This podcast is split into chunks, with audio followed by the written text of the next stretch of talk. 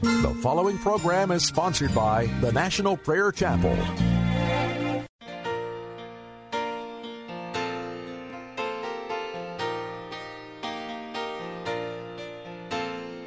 Make my life a prayer to you. I want to do what you want me to. No empty words and no white lies, no token prayers, no compromise. I want to shine the light you gave through your Son you sent to save us from ourselves and our despair. It comforts me to know you're really there. Oh, I want to thank you now for being patient with me. Oh, it's so hard to see when my eyes are on me.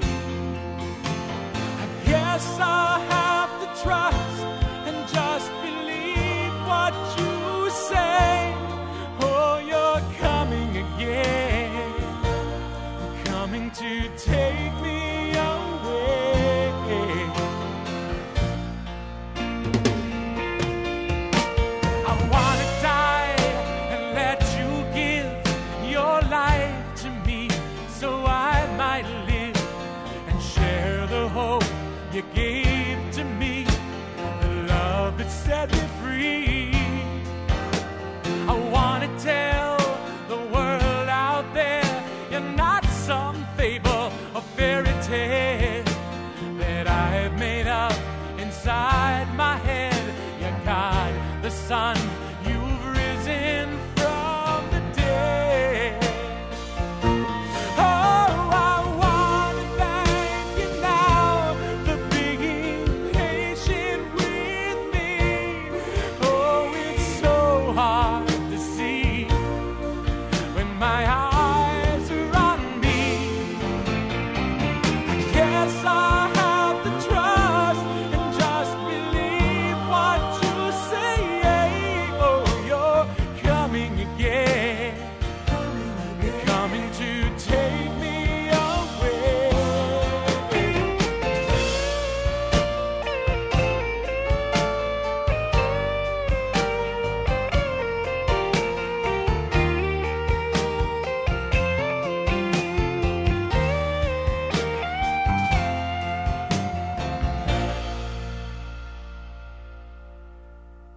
I want to die and let you give your life to me so I might live and share the hope you gave to me.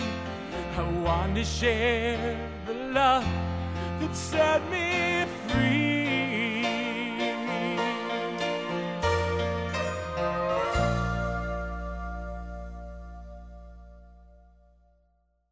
There are two baptisms spoken of in the Scriptures. We're all familiar with the water baptism, but there is another baptism, even much more important, but both have a real place in the life of a Christian. Well, what does the word baptize mean? It comes from the Greek word baptizo, and in the English, it is simply transliterated. It is the same word. And so we refer to baptism. But what does the word baptism in the Greek actually mean? It means to take an object, a solid object, and to place it under the water, to totally submerge it, to have it entirely surrounded with. It is in the book of Romans, the 6th chapter, referred to as the death or burial of the old man. And rising up out of that baptism, you are a new person. Now, we would refer in today's language to baptism as a sacrament, meaning that when you go under the water, it's not the water, It's what God does in you. So what does he do in you? We're going to talk about that. And we're going to talk about the second baptism. So welcome to Pilgrim's Progress. I'm Pastor Ray Greenlee. I pray today will be a sharp revelation regarding the deep things of God, and that your heart will be stirred and called, and that you will follow Jesus. I'd like to begin by sharing three brief passages of Scripture. They're important for where we're going to go in the coming days and weeks. In the Gospel of John, chapter 1, verses 29 through 34, I'm reading from the New International Version. The next day, John saw Jesus coming toward him and said, "Look, the Lamb of God who takes away the sin of the world. This is the one I meant when I said, a man who comes after me has surpassed me because he was before me. I myself did not know him, but the reason I came baptizing with water was that he might be revealed to Israel." Then John gave this testimony: "I saw the Spirit come down from heaven as a dove and remain on him. I would not have known him, except that the one who sent me to baptize with water told me, 'The man on whom you see the Spirit come down and remain is he who will baptize with the Holy Spirit.' I have seen and I testify that this is the Son of God." Now, you need two things to have your sins taken away by the Lamb of God. And the second thing is you need to be baptized in the Holy Spirit. Both are vital for a victorious Christian life. Now, I want to read you a passage out of Acts, the 19th chapter. Apollos was at Corinth, and Paul took the road through the interior and arrived at Ephesus. And there he found some disciples, and he asked them, "Did you receive the Holy Spirit when you believed?" And they answered, "No, we've not even heard that there is a Holy Spirit." So Paul asked, "Then what baptism did you receive?" "John's baptism," they replied. Paul said John's baptism was a baptism of repentance. He told the people to believe in the one coming after him, that is Jesus. On hearing this, they were baptized into the name of the Lord Jesus, and when Paul placed his hands on them, the Holy Spirit came on them, and they spoke in tongues and prophesied. There were about 12 men in all. That's Acts 19, verses 1 to 7. Did you notice that it wasn't just enough to believe? They also needed to receive the Holy Spirit. Now, finally, I want to take you to the book of Titus, the 3rd chapter, and I'm going to read for you verses 3 through 8. Titus, the 3rd chapter, verses 3 through 8. "At one time, we too were foolish, disobedient, deceived, and enslaved by all kinds of passions and desires. We lived in malice and envy, being hated and hating one another. But when the kindness and love of God our Savior appeared, he saved us, not because of righteous things we had done, but because of his mercy. He saved us through the washing of rebirth and renewal by the Holy Spirit, whom he poured out on us generously." That word generous in the Scripture is literally copious, or large amounts, unending amounts. He continues, He poured out on us generously through Jesus Christ our Savior, so that, having been made righteous by his grace, we might become heirs, having the hope of eternal life. This is a trustworthy saying, and I want you to stress these things so that those who have trusted in God may be careful to devote themselves to doing what is good. These things are excellent and profitable for everyone. Once again, you see, there is a combination here of two things: forgiveness, cleansing, and receiving the Holy Spirit. We're going to talk about that. There are two baptisms. We call John the Baptist, but in fact, that's not what the actual Greek says. It's John the Baptizer. It's a verb. It was a nickname. He was John the son of Zechariah, but we call him the Baptizer. Well, John calls Jesus the Baptizer. So there are two baptizers. There is John the Baptizer, and there is Jesus the Baptizer. Now, in the New Testament, it will never talk about the baptism of the Spirit.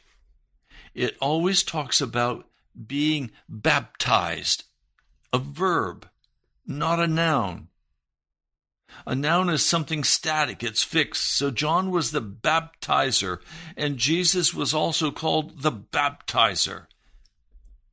It was, if you please, a nickname, not a name. It was about what both of them were about what both of them did. That's why it's a verb. So again, let's talk about what does this word baptize mean? Literally, to immerse in water. John the Baptizer did not sprinkle people with water. It's clear he immersed them in water. Now, he did not baptize them in the dirty Jordan River in order to wash their bodies. I went to the site in Israel where they believe John baptized. There is a deep pool there. The river water is muddy, kind of green. It's not clear. You can't see the bottom. Sometimes it's very dirty. It gets dirtier as it comes further toward the Dead Sea. But you see, baptism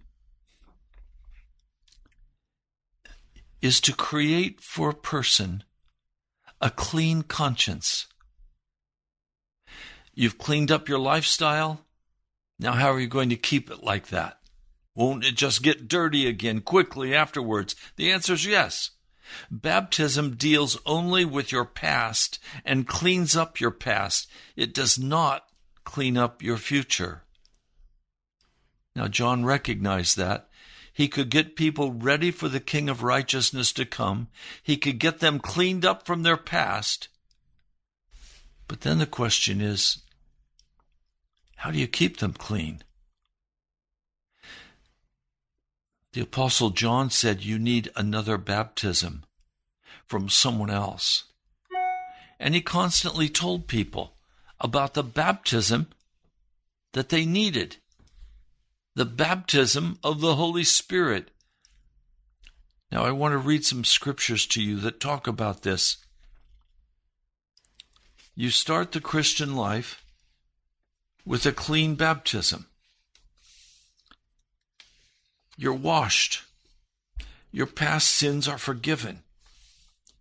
And you come now clean.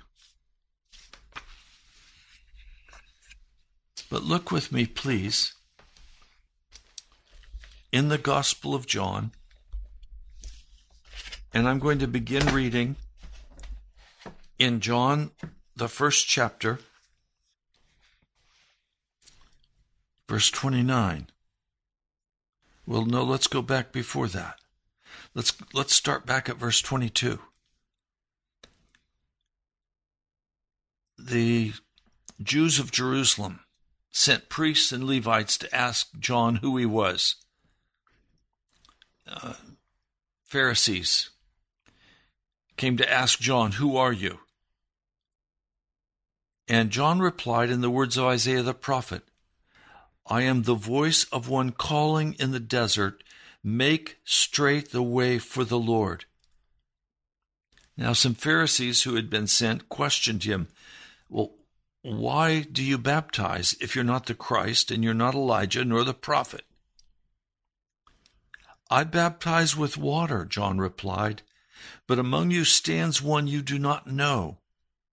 He is the one who comes after me, the thongs of whose sandals I'm not worthy to untie." Now this all happened at Bethany on the other side of the Jordan, where John was baptizing. And the next day, John saw Jesus coming toward him, and he said, "Look, the Lamb of God, who takes away the sin of the world." Now, what would Jewish people think hearing this? For 400 years, there's been no prophet in Israel. The Maccabees and others did their very best in their human power to defeat the Assyrians or to defeat the enemy and push them back, but they were always only partially successful, and then the enemy came rushing back in.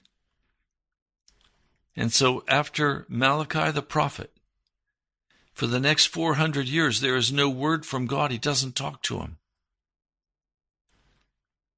They tell their generations, each one, a prophet is coming. He will announce the coming of Messiah. Messiah is our only hope. He will sit on the throne like King David, and he will rule over us. They never lost that hope. The Pharisees emerged. The Sadducees emerged. The priests and the Levites became extremely corrupt. Under Rome, the Roman government actually sold the priesthood. The high priest bought his position from Rome. And so we have a corrupted priesthood, a corrupted worship. The presence of God is no longer the Shekinah glory in the tabernacle. They're in a desperate place. If something doesn't happen, they're going to be destroyed by Rome. And so this prophet suddenly shows up out in the wilderness, and he is dressed like the stories of the Old Testament prophets. And he cries aloud. He doesn't go into Jerusalem. He stays out in the wilderness. He stays by the river. And as John sees Jesus coming toward him, he says, "Look, the Lamb of God, who takes away the sin of the world." Now, immediately when he says, "Look, the Lamb of God," they know what he means. They know what the sacrificial system is. They know the goat, the scapegoat, sent into the wilderness with their sins. They know about the Day of Atonement, Yom Kippur. They know about the lamb that is offered. They know about the lamb that is offered or the ram that is offered at sunset every day. Well, now we have the Lamb of God coming, and he's going to take away the sin. Now, what's so fascinating to me is that it doesn't say who takes away the sin of the Jewish people. It says who takes away the sin of the world. That includes Gentiles. The promise is the Lamb of God is going to take away the sin of the world. Now, I've taken this passage of Scripture and I've preached it and preached it and preached it. On this radio broadcast, I have preached first repentance until one young man said to me, Pastor, why are you always preaching the same sermon? Is that the only one you have? You say it in different ways, but you're always saying the same thing. You're saying repent. And then the Lord gave me a further revelation. And in that revelation, I saw the truth of holiness. Now, holiness is not preached in most churches today. It's a foreign subject. The preaching is always on the Lamb of God. He'll take away your sin. You're now a Christian, and now you're a sinning Christian, and you're going to spend the rest of your life like that. You can never overcome your sin. Well, we find that when John the Baptist came, he came preaching repent. And we find in Matthew the 4th chapter, verse 17, from that time on, Jesus began to preach, repent, for the kingdom of heaven is near. And then, of course, Peter went out preaching repent on the day of Pentecost. The Apostle Paul preached repent. Well, all of that hangs on John's word, look, the Lamb of God who takes away the sin of the world. The problem is, as I have preached repent, and let me define some terms, please, very quickly for you. First, there is confession, specific, real confession of specific actions or thoughts or behaviors or attitudes. Confession. Next comes repent, which means to turn aside from, to turn away from, a radical turn toward righteousness. And so I came preaching repent. And then my message shifted, it changed, and I began to preach, yes, confess your sins, repent, and let Jesus, by faith, make you holy. You don't have to continue walking in your sin and your wickedness. You can be clean by the power of the blood of Jesus. He'll wash you and make you clean. Now, this is what happens at baptism. And yes, I preached a message of repentance. I was in good company. And then I preached holiness. And once more, I was in good company. But I'll tell you what happened. The harder I preached repent, and the harder I preached holiness, separated to the Lord, the more frustrated people became. Because they found they didn't have the power to turn aside from their sin.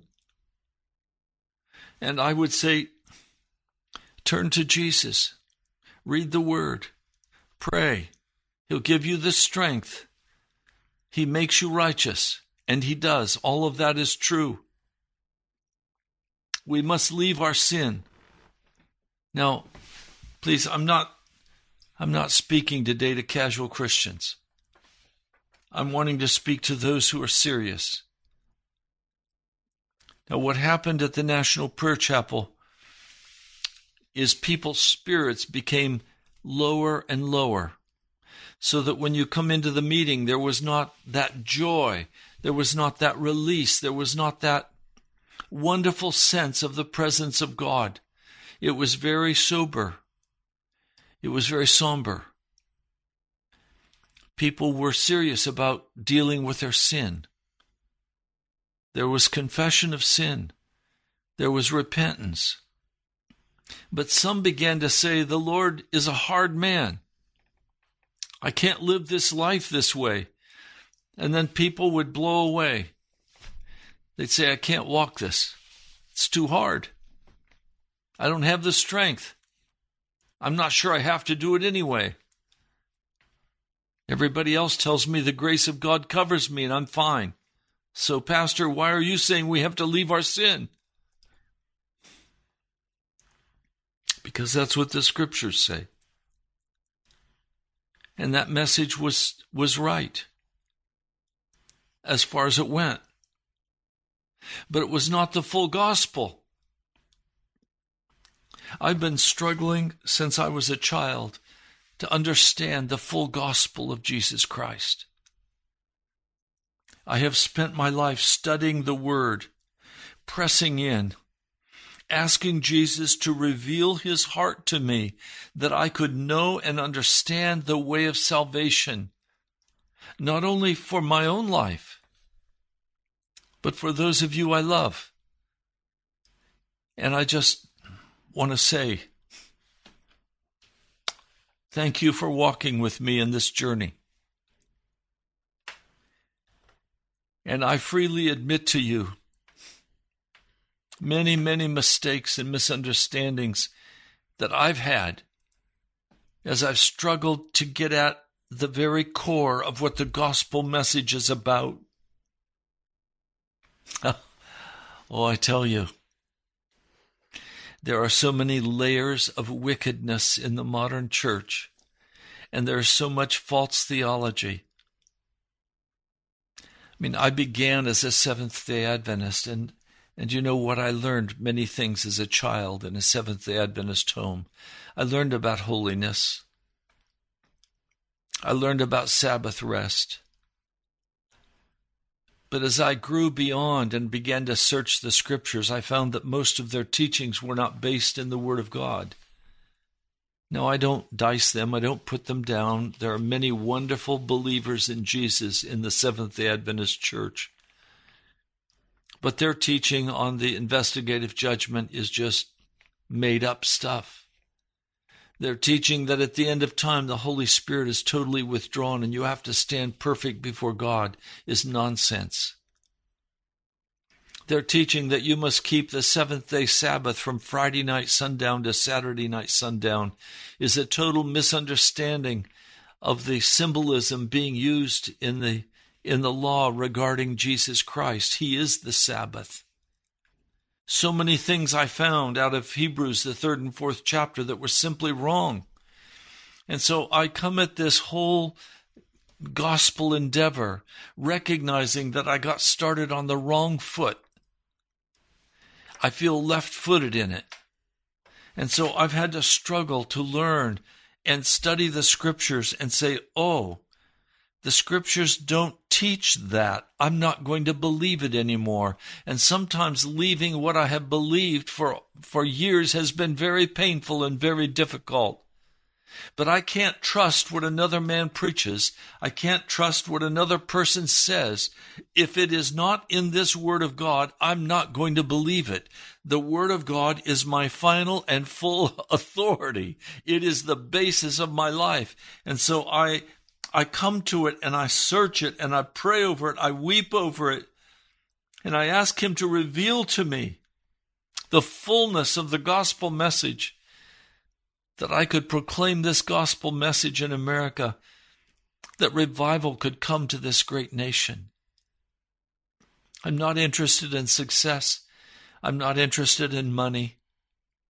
I'm not interested in a following. I'm interested in following Jesus. And I'm interested in calling you to follow hard after Jesus. And so I preached this wonderful passage in John, the 1st chapter. Look, the Lamb of God who takes away the sin of the world. And I wanted my sin taken away. And I tell you today, Jesus has taken away my sin. And for that, I am very, very grateful. Now, he says, I saw the Spirit coming down from heaven as a dove and remain on him. The man on whom you see the Spirit come down and remain is he who will baptize with the Holy Spirit. That is, he is the one who will immerse his followers in the fullness of the Holy Spirit. I have seen and I testify that this is the Son of God.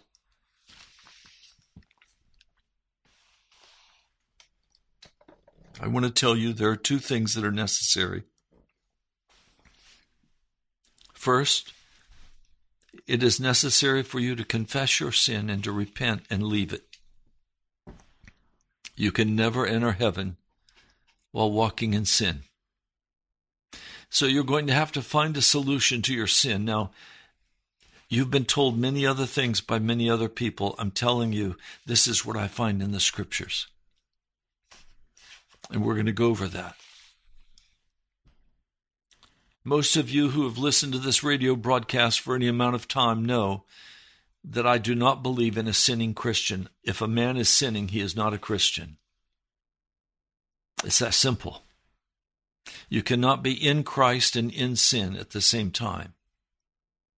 Now, you may sin and repent quickly. And 1 John, the first chapter and second chapter, gives us very specific direction on how to deal with that occasional sin, not constant. Now, you've heard me teach on this many times.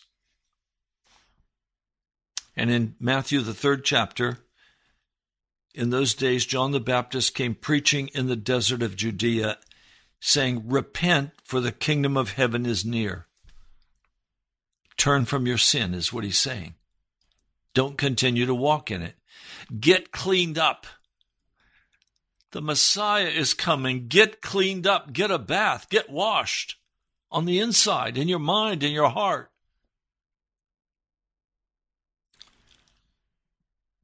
This is he who was spoken of through the prophet Isaiah.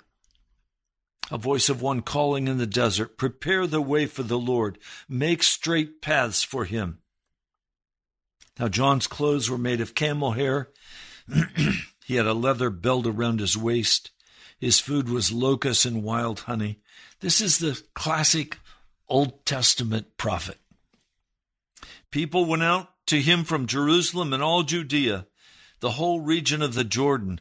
In other words, there were masses of people coming out of the cities, out of their farms, going out to John the Baptist, confessing their sins. This is verse 6, chapter 3 of Matthew, verse 6, confessing their sins, specific sins. Confession of sin is never general. It is always very, very specific. They were baptized by him in the Jordan River. In other words, they were immersed, and they came up clean. God did a miracle in their heart. He washed them on the inside.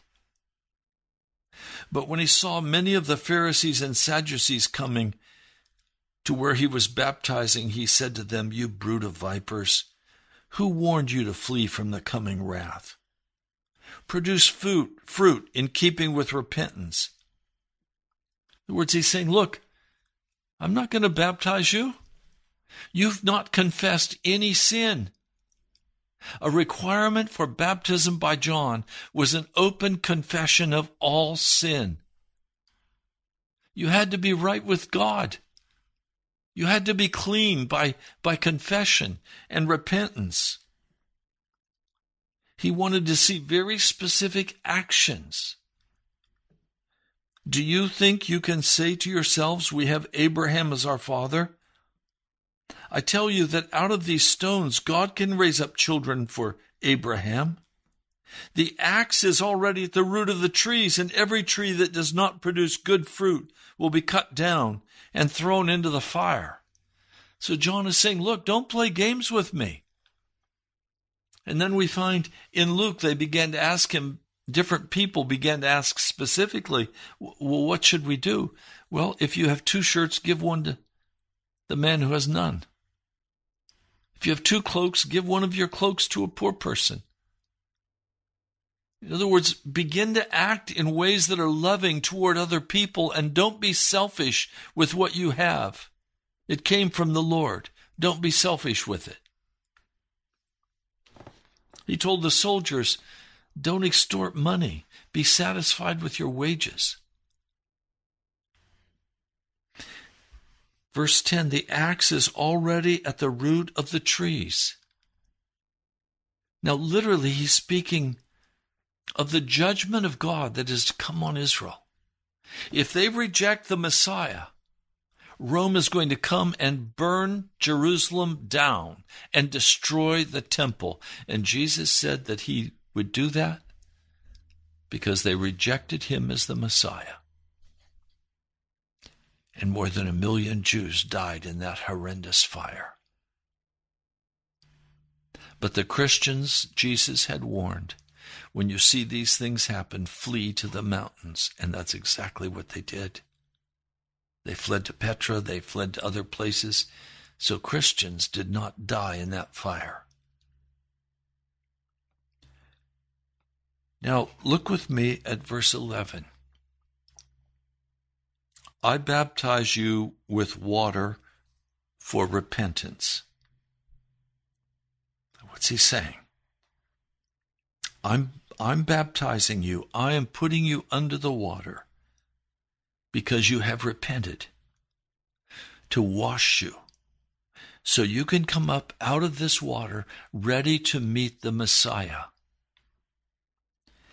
Then he says, but after me will come one who is more powerful than I, whose sandals I'm not fit to carry. That was the second lowest slave. The lowest was the one who washed the master's feet. The next was the one who would carry garments. It says, he will baptize you with the Holy Spirit and with fire. His winnowing fork is in his hand. Well, what is his winnowing fork? In context, his winnowing fork is the Holy Spirit. And he will clear his threshing floor. The Holy Spirit will. Gathering his wheat into the barn and burning up the chaff with unquenchable fire. This is going to be the work of the Holy Spirit. You see, there are two things that are necessary. Forgiveness of sin, being made clean, having our past sins wiped away. And secondly, holiness. Now, the first work of forgiveness is the work of the second person. The first is the work of the second person of the Trinity. Jesus forgives our sins. His blood wipes away our transgressions. But to be made holy, that is the work of the third person, the Holy Spirit. You need both, which means in simple terms that to live the Christian life, you need to receive the two baptisms, the second and the third baptism of the Trinity. You need Jesus and you need the Holy Spirit. It's clear from Scripture that you can have one without the other. This is a very important point. If you read Acts chapter 8, you'll find that out. There were some people who had repented of their sins, believed in Jesus, been baptized in water, were full of joy, and yet it says that none of them had received the Holy Spirit. So Peter and John came down from Jerusalem to pray for them. It was unheard of that somebody believed in Jesus but had not received the Spirit. They had to put this situation right immediately. Now, if a person comes to Jesus and is washed clean through confession of sin and repentance, and then does not receive the baptism of the Holy Spirit, they're not going to have power. They're not going to have the power to live a godly life. And what's going to happen is that that person will slowly, in their deep struggle, not walk with the Lord the way they know they should. And that's the situation for many of you listening to this broadcast today. You have tried as hard as you can. You don't have the power. You don't have the confidence. You don't have the boldness to take a stand. You don't minister to other people. You don't win the lost to Jesus. You see, the baptism of the Holy Spirit is not just to help us be holy, but it's much more than that. It's to use us in the work of the gospel of Jesus Christ. It's for the work of the kingdom of God. And without that baptism, without speaking in tongues, without the gift of the Spirit, you're handicapped. And you're going to limp along in your Christian life, and you're slowly going to compromise more and more with the world. And you'll begin to say, well, now I can spend my evenings watching the television, going to movies, watching sports. I can do this and I can do that. I can go here and there. I can go to the club. It's okay. I know how to, as one pastor said to me, I know how to hang with Jesus and I know how to hang with the world. That's what happens in the life of a person who is not very, very clean and clear. They are going to pursue Jesus with all of their heart. And they're not going to be lukewarm, and they're not going to give up. And some of us have not given up, and we have fought, and we have fought, and we have struggled, and we have confessed, and we have repented, and we've kept coming to Jesus.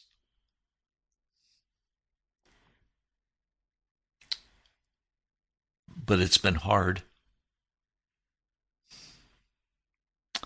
There hasn't been a lot of joy there. It certainly has not been explosive joy. Now, you can go to a church today that as the people come in, they're all high-fiving. They're happy. There's a lightness in the church, and the music is rocking, and it's cranking, and it's a wonderful place. Everything's positive. It's about strategies for success. It's no holiness. So today we're in a really dangerous place because we've come to Jesus and we've been baptized and then lived our life and chased after the world because there's been no holiness. And the scriptures say in Hebrews, without holiness, no one will see the Lord. You have to be made holy. You have to be separated from this world. Corinthians, come out from among them and be separate. There's a coming out that has to take place. There's a cleanness and a walking in Jesus that has to take place. One dear sister who came to Jesus, after some time, she said, Pastor, I'm in the depths of the wilderness. I know Jesus will save me, but it's very hard. Do you know why? There's a part missing. There's a part missing.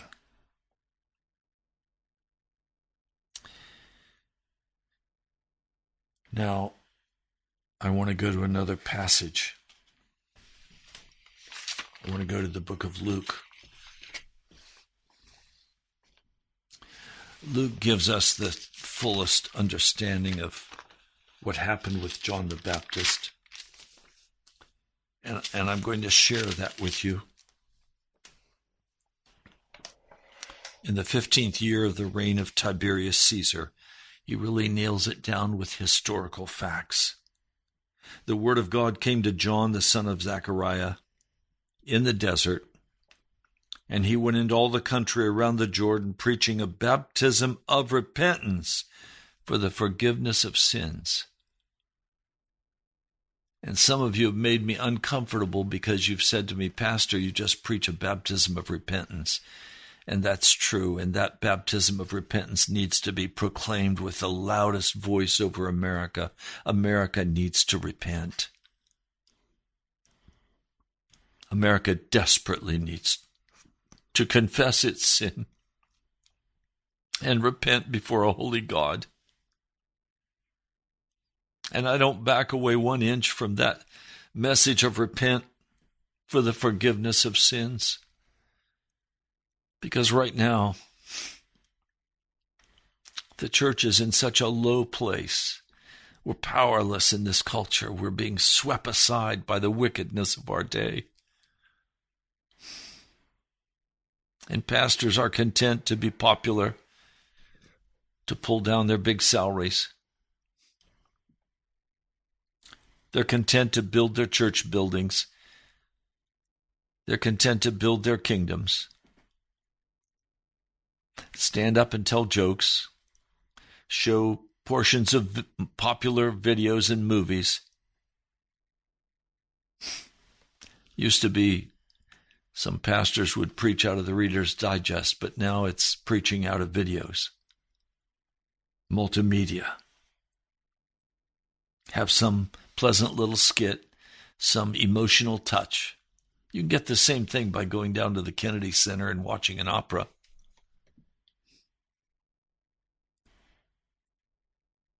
Now, this message of repentance, I'm going to be very clear, has to be proclaimed in America. And I'm going to continue preaching that message of repentance.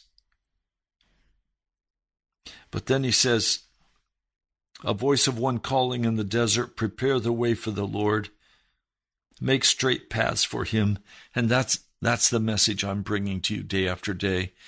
But now it's gone two steps further. Every valley shall be filled in, every mountain and hill made low. The crooked road shall be made straight, the rough way smooth, and all mankind will see God's salvation. And John said to the crowds who were coming to be baptized by him, you brood of vipers, who warned you to flee from the coming wrath? Produce fruit in keeping with repentance. That's what he said. And they said to John, well, what should we do then? And that's when John said the man with two tunics should share one with the man who has none. And if you have food that you can share, share it with others. Tax collectors, what should we do? And he said, don't collect any more than you're required to. Now the people were all waiting, wondering, is John the Messiah? Is he possibly the Christ? And John answered them, I baptize you with water, or in water. But one more powerful than I will come, the thongs of whose sandal I'm not worthy to untie. He will baptize you with the Holy Spirit and with fire. So there are two baptisms. Both are necessary. Now, today we've really gotten away from baptizing. Some churches will sprinkle a little water, moisten the forehead. That's not what's being talked about. It is baptism by immersion. It is putting you all the way under the water. That's baptism. Baptizo. Utterly submerge you. I know some of you are saying, oh, Pastor, come on, we don't have to be baptized. If you want to obey the scriptures, you have to be baptized. The command is baptized in water and then by the Spirit. Both are required, and we'll cover that more later. His winnowing fork is in his hand to clear his threshing floor and to gather the wheat into the barn, but he will burn up the chaff with unquenchable fire. Now, let's be very clear. There are two baptisms, and those baptisms are both necessary.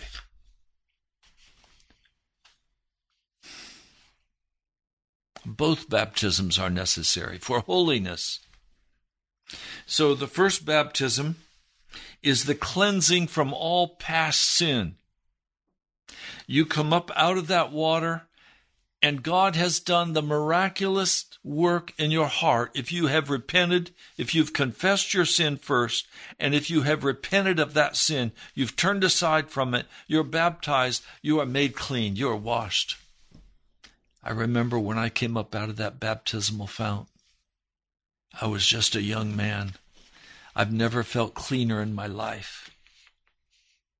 I knew I was right in the will of God. I had been washed and made clean.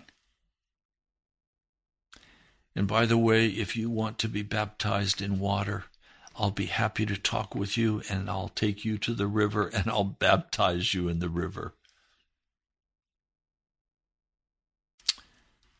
But I want to tell you, as I moved on from that baptism by water, I again did things and said things that were wrong. I was not filled with the Holy Spirit. Oh, people say, oh, Pastor, when you're baptized, it's finished. No, it's not. If nothing happened, it's not finished. And nothing in the Spirit happened when I was baptized. I was baptized in the name of the Father, the Son, and the Holy Spirit. I was baptized in Jesus' name.